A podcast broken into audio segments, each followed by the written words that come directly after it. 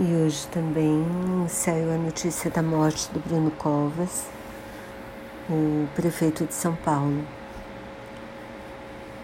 Ele já estava muito doente.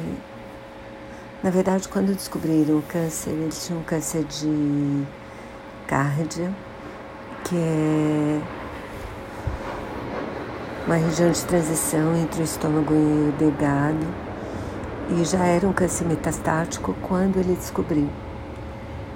E claramente, na verdade, na, em novembro do ano passado, quando ele se elegeu prefeito novamente por São Paulo, ele já estava bem doente, porque ele estava bem emagrecido e, na verdade, é uma doença muito triste. No caso dele, teve uma evolução muito ruim. Eu tenho super pena porque ele tinha um filho garoto ainda de 15 anos. Uma tristeza mesmo, assim.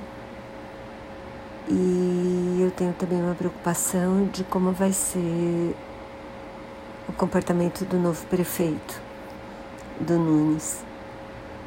Espero que realmente ele faça uma boa prefeitura, que ele tenha sido bem escolhido, porque eu acho que quando fizeram a chapa eu imagino que quem participou da escolha da chapa já soubesse que o Bruno Covas tinha pouco tempo de vida.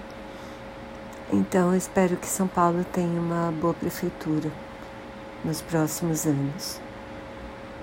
E sinto muito pela família do Bruno Covas e que ele descanse em paz.